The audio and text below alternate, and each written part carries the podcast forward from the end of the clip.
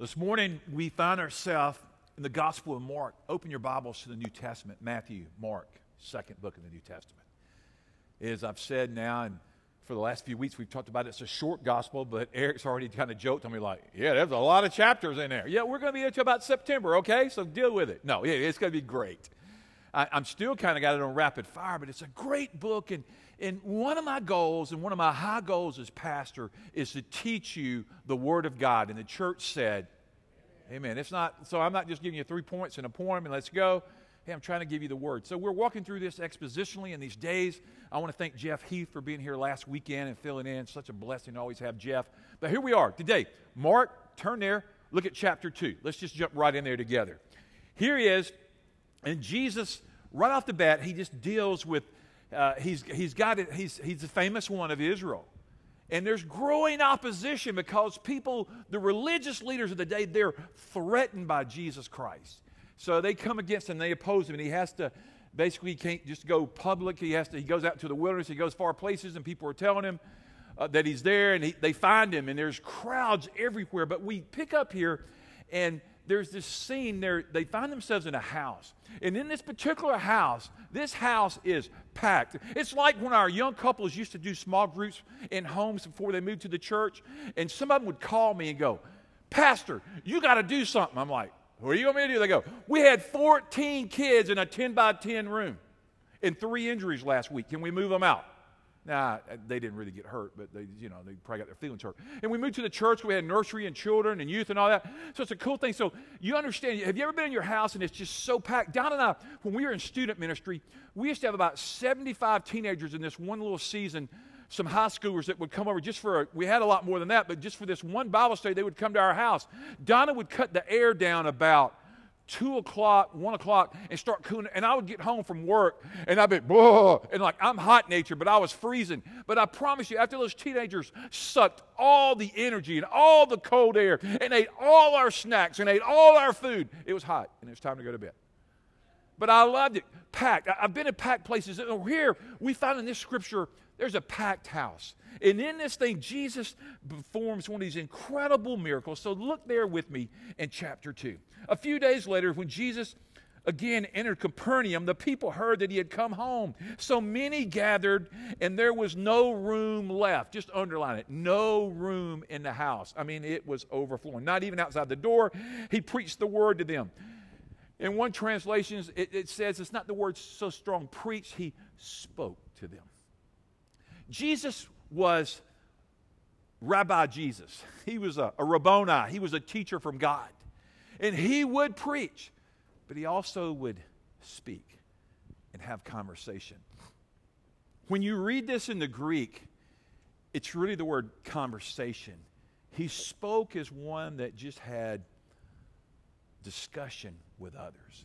He just spoke in a way, he was, maybe he was sitting down. I don't know. You, you've been in those small group settings, or you've been in those situations where people didn't so much preach at you, they just kind of shared their life. They shared what Christ was doing in them. Maybe you shared with them. But here, he preached the word to them.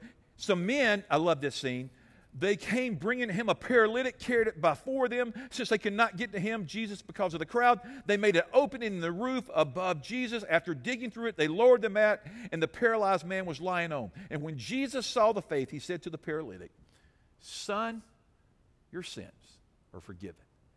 And Eric, just for you, son, your sins are forgiven. That's in red, okay? Just, that's just for you, Eric. But immediately, we, we said that this word immediately is a, a common word for Mark. He uses it 41 times in the Gospel of Mark. And quickly, just all of a sudden, things happen, things move. And, and in this house, it, it was like the, the architecture of maybe New Mexico. They, they had flat roofs, they didn't have the pitch or anything. And there would be like a stairwell on the side of the house. And these guys, man, they knew that they needed to bring their friend to Jesus, that Jesus was the miracle worker of God. He was even God. And they thought if they got him there, something would happen for him. They had faith that it would. But they couldn't get him in the house. And often, as a youth pastor, I thought about this, and I read a story the other day, and it was one of the coolest stories, and I think it was embellished, but it's still a great story. It says this youth pastor, he was teaching on this particular passage, and as he was sharing, he got into it, and he got to that section where he says, And they opened up the roof these workers, they, and they started running their skill saws and they cut the roof out of the youth building. And man, stuff was flying and they lowered their guys down. Now, can you imagine this morning if we had predetermined to cut a hole right there in that roof? I mean, would it get your attention? You're like, you ain't gonna believe our pastor. He's crazy, man. He cut a hole in the roof today. Now, just think about it for a minute. I think it's Peter's house. Mrs. Peter. Now, what do you think? Everybody's there at her house. They're running out of food. Now, what do you women do when you run out of food? Some of you go, I start cooking more. Some of you say, it's time to go home. But when they started, and you know, people come to your house sometimes and they move furniture and they rearrange it, and for us that are type A, it irritates you. But can you imagine? They didn't just do that to Miss Peter's house. Mrs. Peter, they took her house apart. I don't think she was happy with Jesus at this point, okay? But they lowered the paralytic down because they knew they needed to get this person in the presence of Jesus. Today, practically, that's what body life does. We just want to get you in front of the living Christ. Is that good news, church? Because we believe in His presence. There's healing, there's forgiveness of sin. So here in this situation, this this this house comes apart, and these guys have figured out we we just gotta we just gotta we just gotta get our friend to Jesus. We we can't do anything. And I think it's interesting. The Bible says he had four friends. I mean, write down your four friends on your sheet right now. Do you have four friends? That'd be, you're going, I don't, even, I don't even know if I got one. My dog quit talking to me this week. Or you could be pitiful and go, My dog died this week. I absolutely have none. Well, that'd be a good reason to join a small group this next season, okay? So here, they, they see this faith. And it doesn't say they saw the faith of the paralytic and Jesus did something. He didn't even talk about the paralytic, I mean, the paralytic's faith. I don't even know if the paralytic had faith. But his friends did. And his friends believed for him. And the scripture says, man, it's so clear. It says that Jesus was touched. Look, eh, move on here with me. So he says, Your sins are forgiven. Verse 6. Now, some teachers of the law were sitting there thinking to themselves, Why does this fellow talk like that? He's blaspheming. Who can forgive sins but God alone? And we'll talk about, about this thing of blaspheming. But in this particular section, they have enough faith.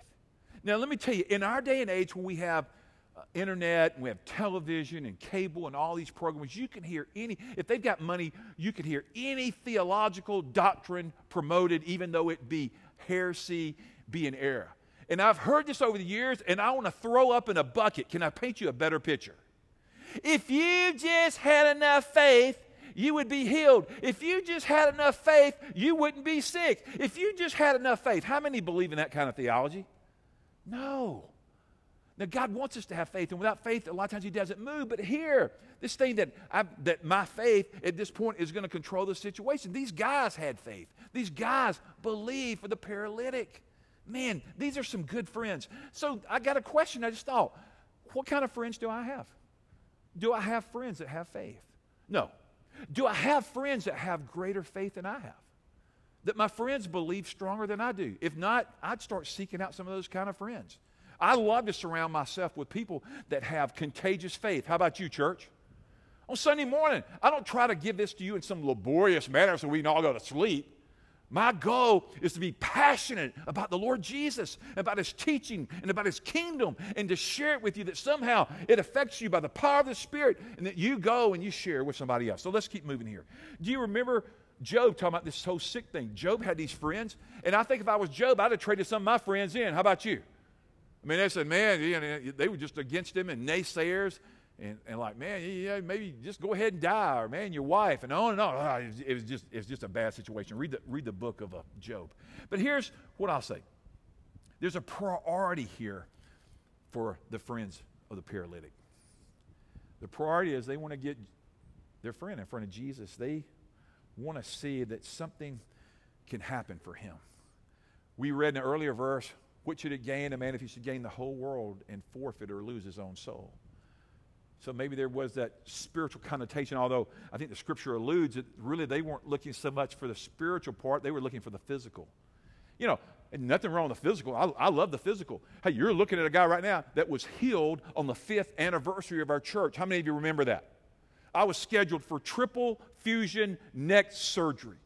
They told me to take six weeks off work. And I was like, what, what am I going to do? They go, you ain't going to feel like working, brother. And then I never will forget when I talked to my surgeon, he goes, I've done 3,000. He says, I'm going to cut you across here. He had me then. He said, I've hit three vocal cords in 3,000. He said, You might lose your voice. I said, You might lose your hand because I'm going to lose my job.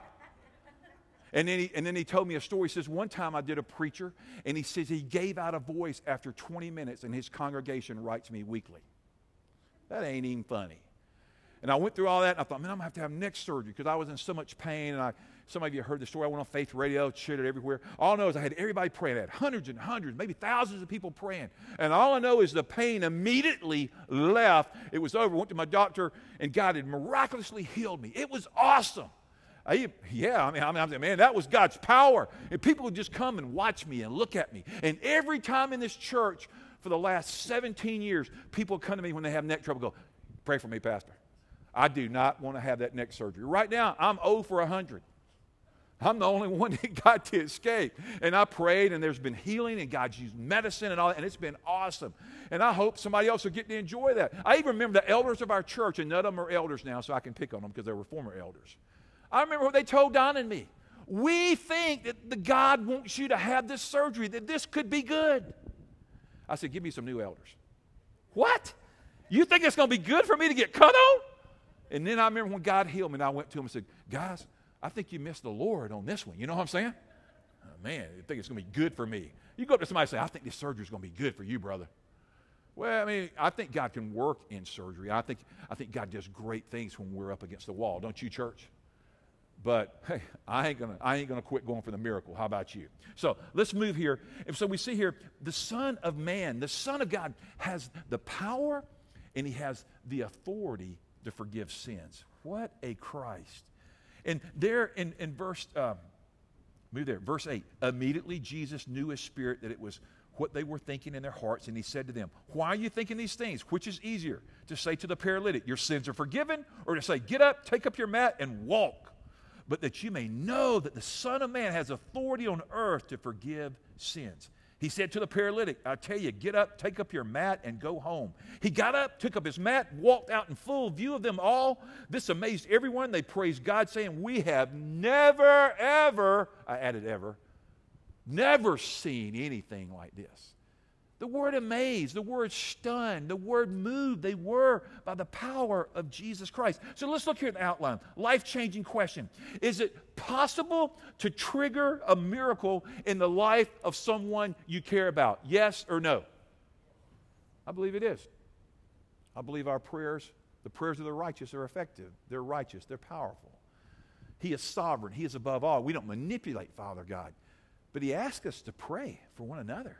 He asks us in Galatians, carry one another's burdens that you might fulfill the law of Christ. God, help us to do that. So, here, fill it in. Their faith, their expectations, their actions, and their willingness not to quit triggered the miracle in the life of this man. It was God. Don't hear me say anything else. It wasn't man, it was God alone that did the miracle. Today, when you have healing, it is God, it is not man, and the church said. It's our God that heals. But I think they maybe set it up. Maybe they, they triggered because they had this great faith. All of us in this room, I bet all of us have a desire for great things to happen for the people that we love right now. I pray for Courtney all the time. I, I, just got a new bracelet. I had a pink one, but I don't care. I got two girls and a granddaughter, so pink became my favorite color, and I wear pink, and I love Jesus, okay? And I got my man card. And Glenn gave me a pink bracelet weeks ago. He said, Brother, it's pink. I go, I'm secure. And every morning when I put it on, I just go, Glory to God, Courtney. I love you, but I'm praying for you right now. Her daddy walked in this morning and gave me an orange one. I'm talking about my man card just stepped up. There you go. Because somebody been wondering, why does he wear a pink bracelet? Because I can. Okay, here it is. Here it is. All of us have people we want great things for. Mom and dads want to see great things happen to their kids that honor God. Would you agree? Yes wives and husbands. They want to see a great marriage. They want to see God transform their spouse. we have good friends, relatives, neighbors, business associates, whoever, colleagues, schoolmates, ball team player mates. We want to see God do great things in their life. So, is it possible to take steps of faith that actually lead to God changing lives? I think it is. So that's what I'm praying. God, make Christ community a fellowship that activates faith in you, God, and we believe you to move the mountain. We believe that you can part the sea. We believe, God, that all things are possible to those who. I just set you up. We believe that all things are possible for those who believe. Come on, church, wake up. Somebody you're like, I know I'm not born, and you know what? I got a fan, so we're staying at 2 o'clock today. Man, I'm not sweating like I have been. Glory to God. Thank you, Chuck Kiefer. I'm going to come hug you right now. Okay. I got my man card. Just want you to know. Okay, here we go. All right, keep, keep going. I know that's crazy, isn't it? In, in this whole thing, raise your expectations. I know this. These, these guys are the paralytic, and I got to keep moving. They knew that if they got their friend in the room with Jesus, three things would happen. The paralytic, write these down, he would hear the words of Jesus Christ. If they got him in the presence of Jesus, they would hear, he would hear his words. Secondly, he would receive Christ's forgiveness if he got in his presence. And third, he would experience God's power and never be the same. That sounds like a pretty good church service to me, doesn't it? You come, you hear the Word of God, you worship, you believe, you experience forgiveness of Christ, and you believe that you have the power to change, and somehow you walk out of here differently than when you came in. And that's what I pray for you and me, is that God will somehow every weekend melt our hearts, mold our hearts, shape our hearts, give us new grace, new mercy for the journey called life, to follow after Him that other people would look and say, I see Christ in you. Now, move with me. Number two. This is a great one. Jesus eats with sinners. Don't, man, I love this. I love this concept. Pharisees and Sadducees and religious sects, they hated it. It went all over them that Jesus would hang around with lowly, down and out people. But you know, I, have been thinking about this a lot. And, and here the text talks about when he calls Matthew, he calls Levi forward. But, you know, what I've learned over my Christian walk with Jesus is that I lose relationship and contact with people that are unsaved.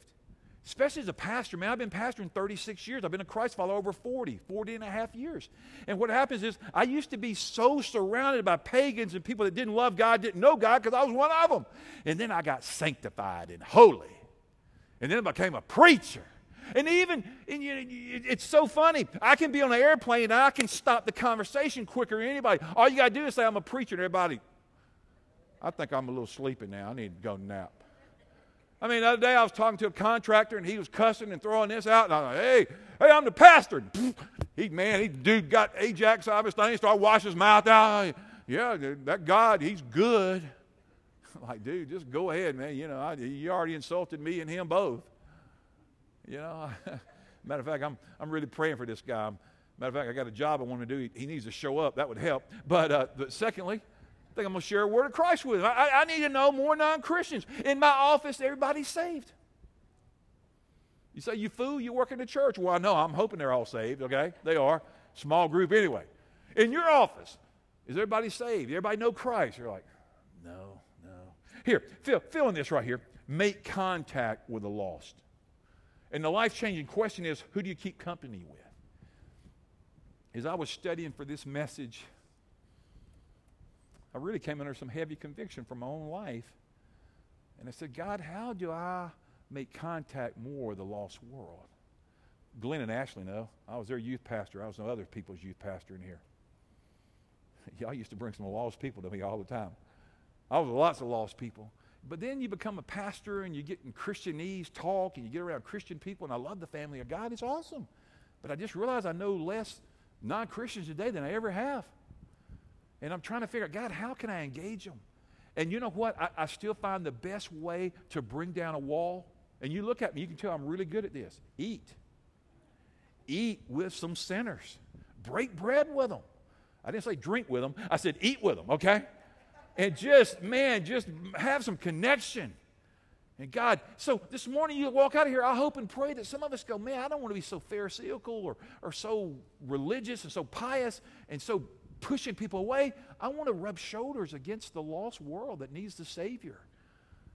I can remember when we used to see one, three, four, and five people get saved at Christ Community every weekend. It breaks my heart. I don't see that anymore. I'm going, God, I need to meet some more non believers. The church needs to bring some more non believers to the presence of Jesus. Amen, church? We have a value. Invite them. Invite. I like to invite value, Pastor. I ain't done it in three years, but praise God, it's a good value. Starts with the letter I. Whatever. church, let's fill this place up. See all them chairs back there? They used to have fannies in them. They used to have people in them. We can fill this place up. God's given us a great place, man, to meet. But then when we break, man, God, let's be the church. Anyway, I, I get fired about this. So this whole thing of uh, the, the, what I know about the, the tax collectors here, as you move into this section, they, they were hated. The tax collectors were ostracized. Look at verse 13. Once again, Jesus went out beside the lake. A large crowd came to him. There's that crowd again. He began to teach them. As he walked along, he saw Levi, son of Alphaeus, sit in the tax collector's booth, the high and lofted place. Man, con artist, ripper, rip, rip people off. Bad news. Follow me. I like that. Uh, square that off in your Bible. Circle that in your Bible. That is a great Jesus phrase. Follow me. Jesus told him, and Levi got up and he followed him. While Jesus was having dinner at Levi's house, many tax collectors and sinners were eating with him, disciples, for there were many who followed him. When the teachers of the law, who were Pharisees, saw him eating with the sinners and tax collectors, they asked his disciples, Why does he eat with tax collectors and sinners? I think that's the voice they had. I don't know. On hearing this, Jesus said to them, It's not the healthy who need a doctor, but the sick. I've not come to call the righteous, I came for sinners. And I said, Amen. Guys, I've walked with Jesus 40 years. At 19, I met him. I was a serious pagan before I met Jesus Christ. Had no hope of eternal life or forgiveness of sin. And I love him. And I, I want us to introduce others to him. And yet, here's, here's Levi, here's Matthew, a tax collector, working for the Roman government, putting burdens on people. And Jesus changes his name. And I like where he changes James and John, son of thunder, and he, he calls Matthew, you're, you're a gift of God. And people are like, a gift of God? Do you know Jesus who Matthew is? He rips off people. He takes advantage of them. He, he puts all this tax stuff on them, all these uh, undue things that they can't. So the Jews are just going, hey, we hate tax collectors. Did you know in that day the tax collectors were so despised they were barred from the synagogue? they couldn't even come to the temple. People like, they ain't coming in our house. I mean, do we have any tax collectors in here? See, it's still working today, isn't it? No, we actually, we actually, we used to have a tax collector in here. I asked this guy one time, I said, what do you do? He looked at me, goes, I'm a tax collector. I said, no, really, what do you do? He goes, I work for the IRS. I said, yes, sir. he did. He's in heaven now. And um, I was obedient then. I was really obedient when he was here. I was like, you, you really, you work for the IRS. I never knew you. I talk about y'all all the time. And it's not positive. he just laughed. He even let me preach his funeral. Well, I don't guess he did. His wife did. Here you go. Let's keep going. Number one, let me tell you about these, these taxes. How many of you think, I am overtaxed, I am done, I don't like it? How many raise your hand? You're overtaxed. All right, well, listen to this. You're fixing to feel real good.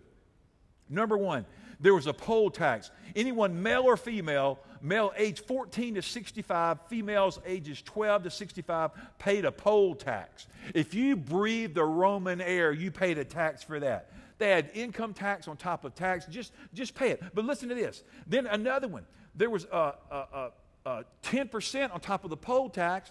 So that, was probably 10 here. Then they paid another 10. Then number three, there was ground taxes. That was another 10%. Uh, one fifth of all the wine that was given to Rome, harbor taxes, import taxes, road taxes, fish taxes. By the fish. If you caught two fish, you paid this much. If you caught uh, if you caught a net load, you paid tax for everything that happened. And on top of that, they had a cart tax, and you paid by the wheels. Where do you think the wheelbarrow came from? I thought that was funny, but that's really true. They got tired of paying all these taxes because every time you had a wheel, you had to pay more taxes. And it was just, it, it, it, just the burden. And there was Matthew sitting up in his little lofty position in the booth. You people, I need money. And whatever he had to give to the government, he gave. And the rest of them, he ripped them off smiling. So when Jesus, listen to this, when Jesus said, Matthew, follow me, it was huge. He had a lifetime federal government pension. I mean, he had a big, man, he made a lot of money. And he gave it all up. It wasn't like, well, I'll follow Jesus for a while and I'll go back to my work. No. He laid it all down to follow Jesus. But we read about him. We thought, oh, he's Matthew, he's holy. Well, he didn't start off so holy. I mean, he was, you know, he was a con artist. I mean, he's just ripping people off. He's, and he drink, and Jesus eats and drinks with sinners. What, what a Christ! He comes not for the healthy, but he, he comes for the sick. I remember when Jesus came to me, sick of soul, dead in my transgressions. And he loved me. He died for me. And he delivered me. And he's done that for you, or he will do that for you if you'll call upon him in faith and believe. And maybe some other people are believing for your faith right now. But I know this, I'd write the thought down. Jesus came to cure. He came to cure the sin sick soul. And there were so many in that day, and there's so many today that need a blessed Savior. So, who do we keep company with? And I want you to write this last thought, and I got to move on. Evangelism equals relationships. Put it in a box, draw it in a box on your notes. Evangelism equals relationships. It's the greatest way to evangelize I know is to build bridges with people that somehow you might introduce them to the Savior.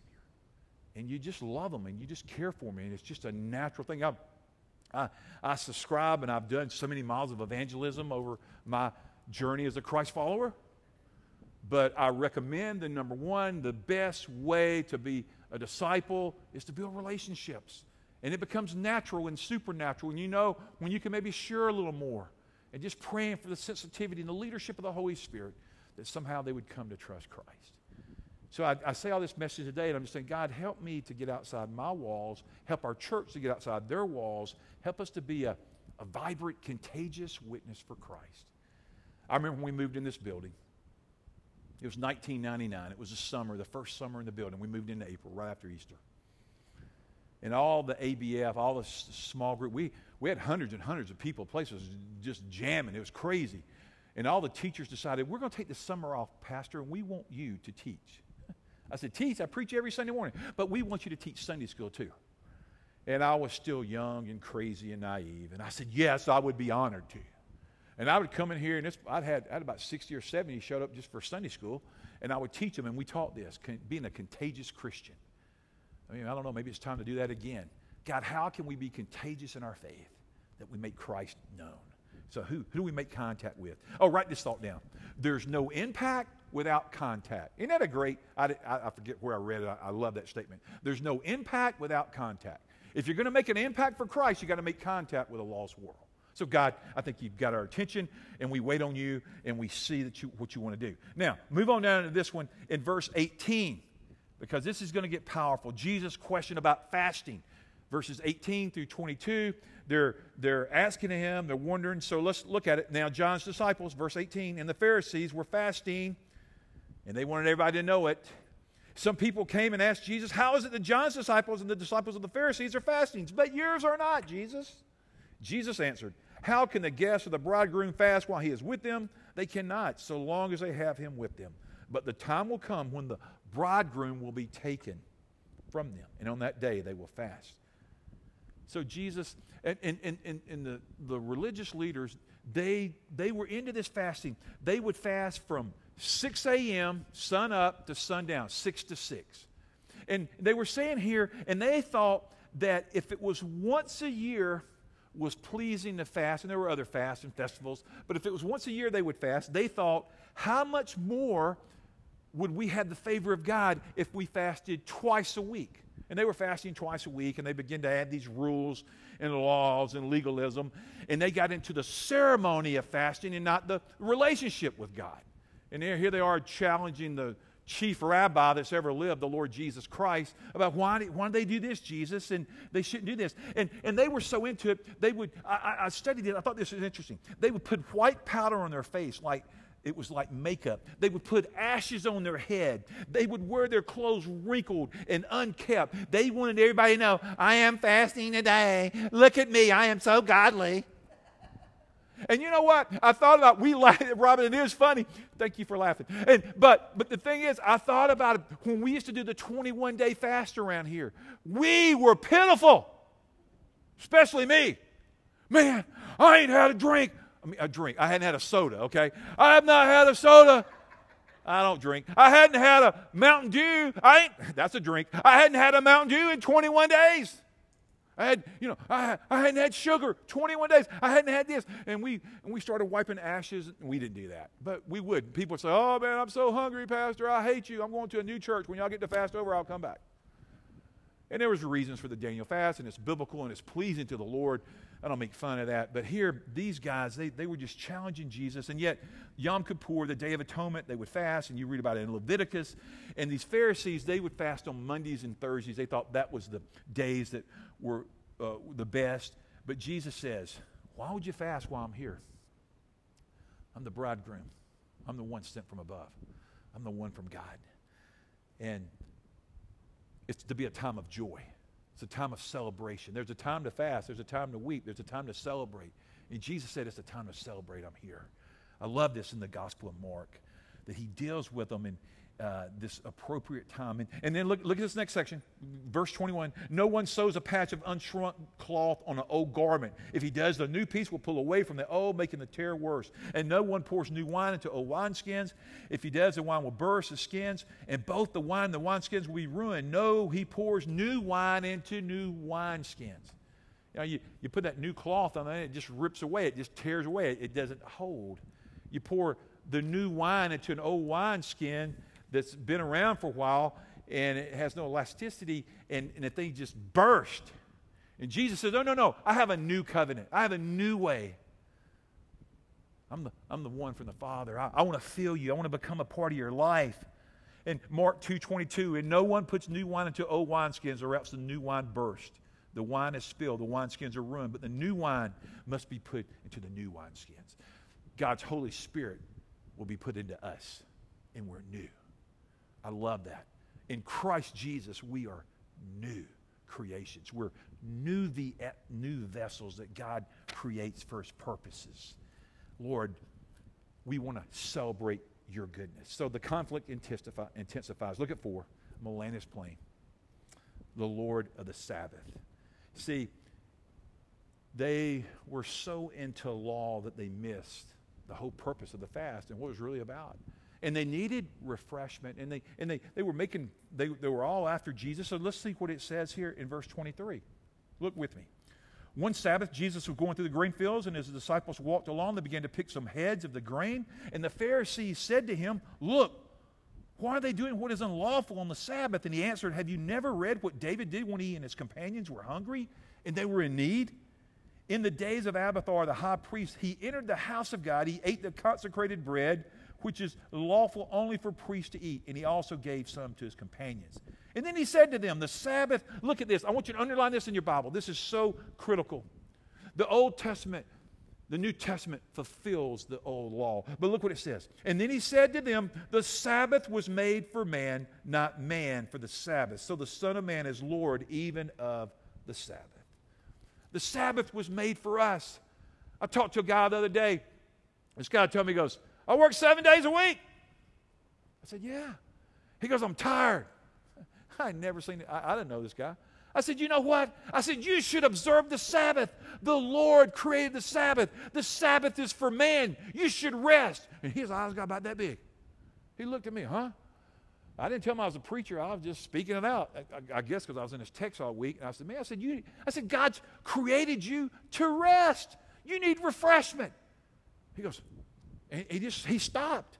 And he had blood running all down his arm. He'd cut it on a limb, and, and the blood was bothering me, but I wanted to teach him a principle. And he said, Man, rest. I said, Yeah, you need to rest on the Sabbath. He said, Well, you know, my body's not doing so good. I'm 50 something years old. I thought, So am I. He said, I need to rest. I said, You need to rest. And I think I'm going to get to see that guy again. I'm, I'm looking for him. So, would y'all pray for me that I'll get to share a gospel witness? Would you, would you pray that for your pastor? That I'll get to share a little bit more of Christ with him. But here's what I want you to do I want you to be looking who Christ might have in your life that maybe you could share a gospel witness. And just step into it and say, Lord, here it is. But here, this Sabbath, it was made. See, they, they took precedence of the rules and regulations over the relationship. Walking with Jesus has always been and always will be about a relationship with our Father. And God wants us to draw near to Him and have fellowship with Him and understand Him and draw near to His heart and put Him first. Tim Keller writes Jesus claimed to be able to forgive sins, and the religious leaders call that blasphemy. But Jesus goes on to make a claim so outrageous that the leaders don't even have a word for it. Because He is God, He can forgive sins. This is radical when Jesus would speak to him about, hey, your sins are forgiven. Like, Jesus, we just want a miracle. The paralytic, just, just heal him. Jesus, like, I could heal him, but I ain't done nothing for his soul. His soul needs to be healed, it needs to be cured. I love healings. I, I pray our church will be filled with healings. But more than that, I pray that your soul will be so healthy with Jesus. Your soul is eternal. So Jesus just declares to us his great love. And here, move with me quick. There's, I think I wrote in there, did I say 38? I meant 39. Would you correct that? That's bothering me. I realized today I messed up. Man, I'm sorry. I didn't mean to give you an error. If you knew about Jewish history, you would have known that. It wasn't 38, it's 39. But 39 different prohibitions. Let's look at them real quick and we'll, we'll get through. Here it is. Give me the first one. It's the prohibition part. Wrong to kindle a fire for cooking. Man, they had all these rules and all these laws that you couldn't do. Do not light a fire in any of your dwellings on the Sabbath day. All right, let's look at the next one. Wrong to gather fuel. Do not light a fire in any of your dwellings on the Sabbath day. I mean, they, they, were, they were strict about these, the Sabbath day. Okay? Carry burdens. This is what the Lord says. Be careful not to carry a load on the Sabbath day or bring it through the gates of Jerusalem. I mean, they'd be carrying stuff and they just set it down. And then I guess they'd go back on Monday or you know, the next day and pick it up, right? Look, look at this next one. I think there's no one. Transact business. How many of you are like, man, glory to God, I like that. Let's don't transact, transact, let's don't transact business. Although some of you, I'm thinking about you, Jamie, or, or uh, not Jamie. Uh, did she just get up and leave? Oh, right here. Jamie, I was thinking about you. Uh, real estate. You, I, Sometimes you transact business on Sunday, don't you? You're like, man, I wish we could have this rule. Everybody buy houses Monday through Saturday. Wouldn't that be cool? So if you want to buy a house, go see her Monday through Saturday. Okay, here you go. When the neighboring peoples bring merchandise or grain to sell on the Sabbath, we will not buy from them on the Sabbath or on any holy day. Every seventh year, we'll forego working the land and we'll cancel all our debts. I think that's the last one, right? All right. So this whole thing this morning, we're just walking through the Gospel of Mark. Next weekend, Mark 3. We'll just pick up in the Gospel narrative but somehow I pray that something today resonated with you. It might have been our prayer time, it might have been that powerful worship, it might have been the spoken word of God this morning. But I pray, oh, I pray, that you encountered the presence of Jesus. That's been my goal since day one in 1996. It'll be my goal to the day I draw my last breath. May you experience Christ. Let's pray. Father, thank you for your house and for the people of faith. And maybe there's some that don't have faith. Maybe they uh, would consider faith. Maybe they would be drawn to faith by the faith of another. But Holy Spirit, we pray that you would be unleashed and you would be moving through the pages of Scripture. You'd be moving up and down the rows in the sanctuary, but that we would encounter you, God, and experience you in new ways today. We pray for your healing power for those that we prayed for early in the service. We pray we would make contact with a lost, ungenerated world this week. God, people here, they're not preachers, but Lord, if they're Christians, they're witnesses. So give them something to say, give them ears to listen, give them hands to serve. But may we give Christ.